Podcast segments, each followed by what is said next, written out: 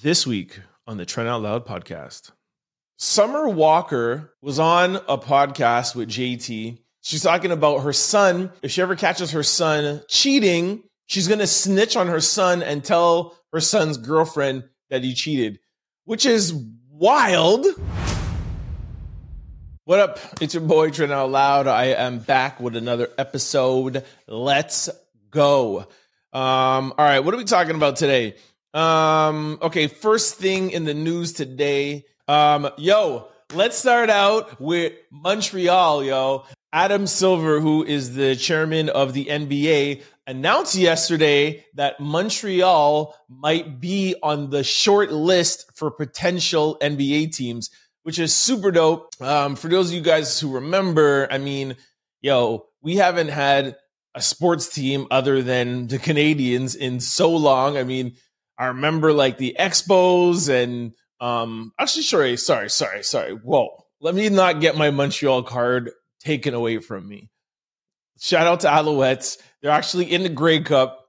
But what I mean by that is it's a Canadian league. So of course a Canadian league, we're gonna have Montreal team. But for like a national league or an American league, we don't have that many Canadian teams. If I'm not mistaken, the Montreal Canadiens are the only ones. So that's what I mean, where it's like, yo, we you know, we used to be, uh, you know, we used to have the expos, um, and we uh, shoot. That's really about it. Actually, we've only had the expos, um, and we managed to lose that. So, anyways, it'd be super exciting to have an NBA team, to have all these NBA stars come to Montreal. It would be super dope for the economy. It'd be super dope for downtown. Um, that would be amazing, man. And it would just be good just for um basketball in general. Like a lot of people forget basketball was invented in Montreal. It was invented at McGill University. I actually think it's a disservice. We should automatically, by default, have an NBA team and not have to pay any dues or anything. Like, yo, NBA, yo, we gave you that game, America. you know what I'm saying? Like, yo, we gave you that. So we should have a Montreal team here.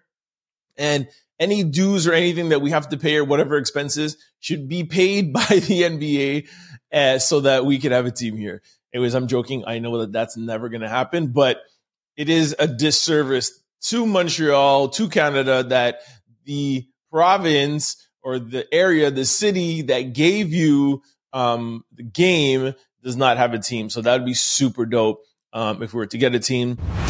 Elon Musk back in the news. Um, for you Tesla fans, Tesla is finally um, rolling out their Cybertruck, which I think is super dope. Like, I'm not a big Tesla guy. It's I'm not really like I have no problem with um, uh, what you call them, uh, electric cars. I'm not a big fan of it, but I don't have a problem with it. I just th- there's no like model Teslas that has really like stood out to me, where I'm like, yo, I have to get it.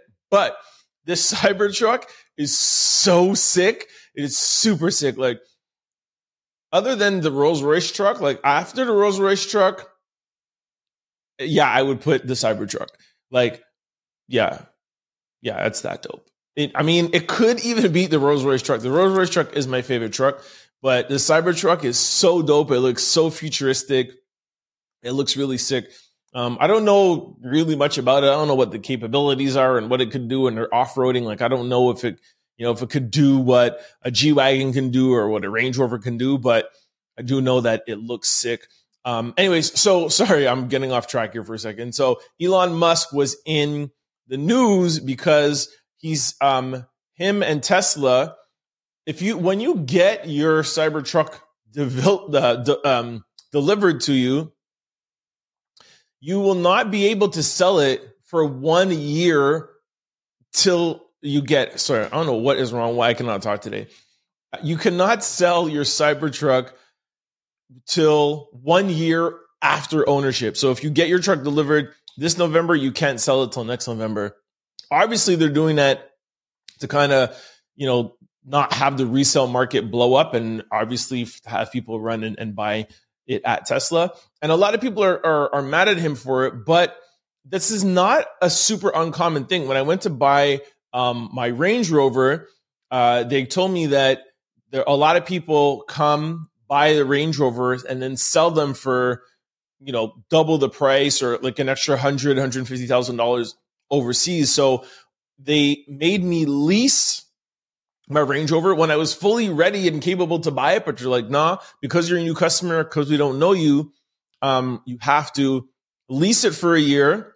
Because if you lease it, they still own it and then you can't sell it, obviously. So it was like a kind of trick thing that they did. So I don't know why Tesla doesn't just do something like that where they're like all new trucks have to be leased, meaning that Tesla still owns it. And then after a year, like what I did, you go and you buy your Range Rover and now I own my Range Rover. And after a year, I don't understand this whole penalty. And the penalty of $50,000, the resale value is going to be way more than $50,000. So if I was, if I had one, I would buy it, sell it for $200,000 more than I paid for it, and then just pay Tesla the $50,000. Or maybe now that I think about it, maybe that's Tesla's way of just getting more money. Maybe they don't care if you sell it and it's their way to say, yo, if you're going to be making money on the secondary market, we want our piece. Oh, that's what he's doing. Okay. Elon is smart. It's dirty because you should be really thinking about, you know, keeping the, sh- the car off the resale market. That would be even better. But yo, you know, Elon is all about his money, man.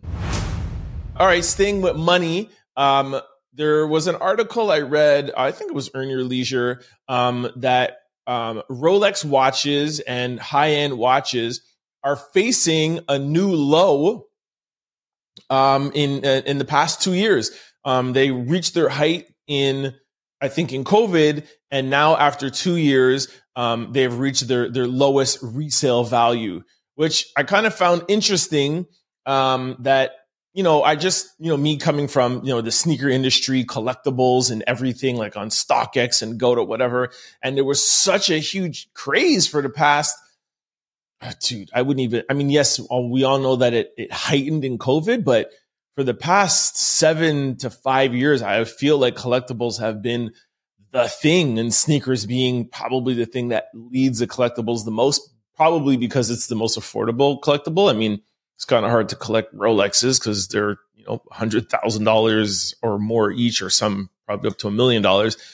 But I just found it interesting that this whole collectible market is is going down, and I don't know if it is directly tied to the economy. I don't know. I'm not 100% sure. Like I feel like, of course, it had to, it has to be somewhat tied, but I don't know if it's a direct, correlation. Like when the economy is back booming, then everyone is going to just go back into collectibles. I think what it is is that I think people are just tired of paying over retail value for something, and people are realizing, like, yo, why am I buying this Rolex that this guy bought for two hundred thousand dollars, and now he's selling it for four hundred or 500,000 just because they only made 50 of this edition or whatever the, the, the limit was. That's how these companies make money, right? They make it in a limited edition and then whoever gets it gets it and then you resell it and it, it creates a, this whole secondary market. I think people are just getting wiser and being like, yo, why am I spending all of this extra money for something that's limited? Who cares if they made 50 of it? Um, or if they made 500 of it.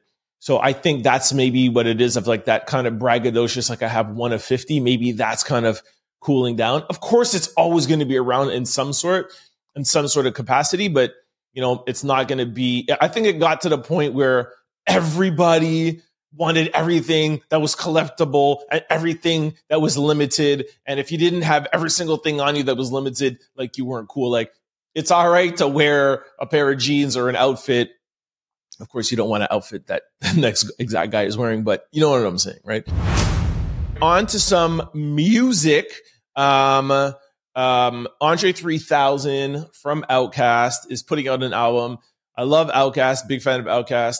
Um, you know, Big Boi and Andre are always doing forward thinking things in the music industry, but I thought this was weird. Um, Andre 3000 is releasing an album, a barless album. Like he's not rapping. It's an, from what we understand, it's an instrumental, but it's like, yo, if he's playing instruments like, I don't know, Carlos Santana, uh, Car- Carlos Santana, I think he's put out an instrumental. but I would just I find that how's a rapper put out an instrumental barless album? I have no idea. But I mean, yo, it's 103,000. He never does anything that's whack. This guy is a full legend in the whack in the rap game, in the whack game, in the rap game. So I would be interested to listen to whatever he's putting it up, putting out. But anyways, I wanted to just highlight that for you OutKast fans or you hip hop heads out there. Andre 3000 is coming out with a solo instrumental album. Sticking with music, um, uh, Bebe Rexha. in um, pure honesty, I have no clue who that is, but I don't know. I think she's in the music industry or something. Um, anyways, Bebe Rexha. sorry, BB. I'm sure you don't know who I am either, all right? And I'm Trent Out Loud. It's a Trent Out Loud podcast. Um, uh, anyway, so Bebe Rexha was on when, on a podcast where she was on a show and she was saying something about Nicki Minaj and Cardi B, and she was saying that she prefers Nicki over Cardi B, and now it started this whole like discussion about you know Nicki writes her own raps, and everybody loves Cardi for her personality, but if you're talking about musical artist, you got to put Nicki up there, and she got a lot of backlash saying that like she's not supporting women and they're putting women against each other. What pitting women against each other, which is ridiculous because she's just literally talking about which artist she likes more and the reason why. Like, have we gotten so, um, so, uh, so soft as a society that somebody, a woman can't say which women, woman she prefers and the reasons why? Like, this is crazy. Like, you could say what actor you prefer, or you you know, if you pit like Denzel Washington against Al Pacino, like it's not gonna be like, yo, Trent said Denzel was better than Al Pacino. This guy's hating on men. Like, what's going on? Like, that is just crazy to me. Um, but having said that, um, first of all, I'm gonna tell you my thoughts on it. But first of all, I love both of them. Just want to put that out there.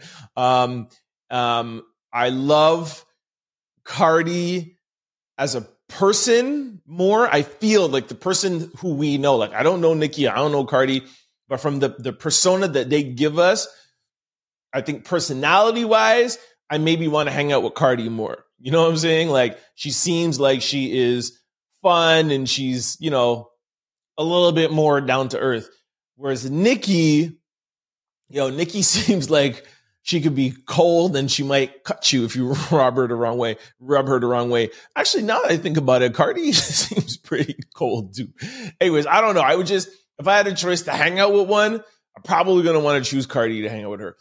But having said that, musically, yo, I feel like when all is said and done, yo, Nicki is going to go down like top 10 and not top 10 females, like top 10 rappers of all time. Like lyrically, delivery, flow, like cadences, like just, just, yo, she's, yo, Nicki is a full artist. Not saying Cardi's not an artist, um, but like, and I'm not even so much talking about that Cardi B, because this was um uh, Bebe's point is that Cardi doesn't write and Nicki, but Nicki writes.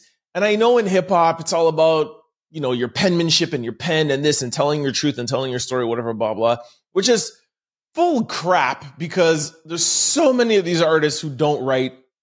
And even the artists that you feel and you think do write, trust me, there's people writing for them.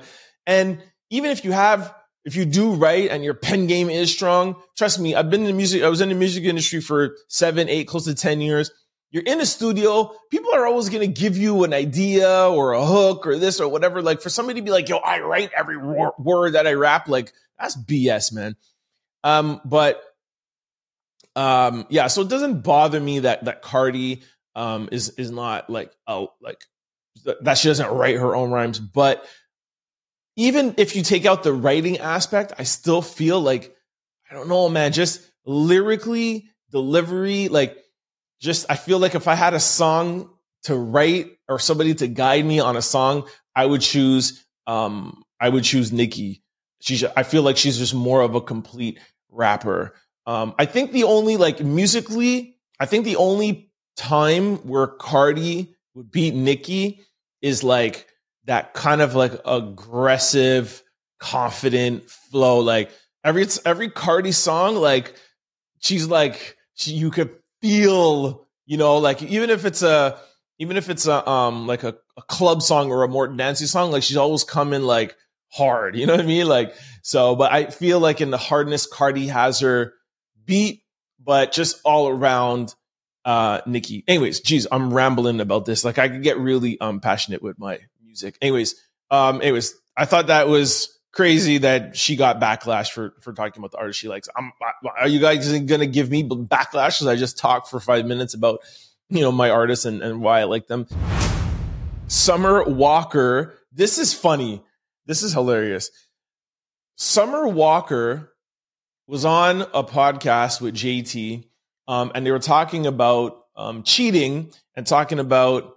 Um, uh, I should try to find a clip.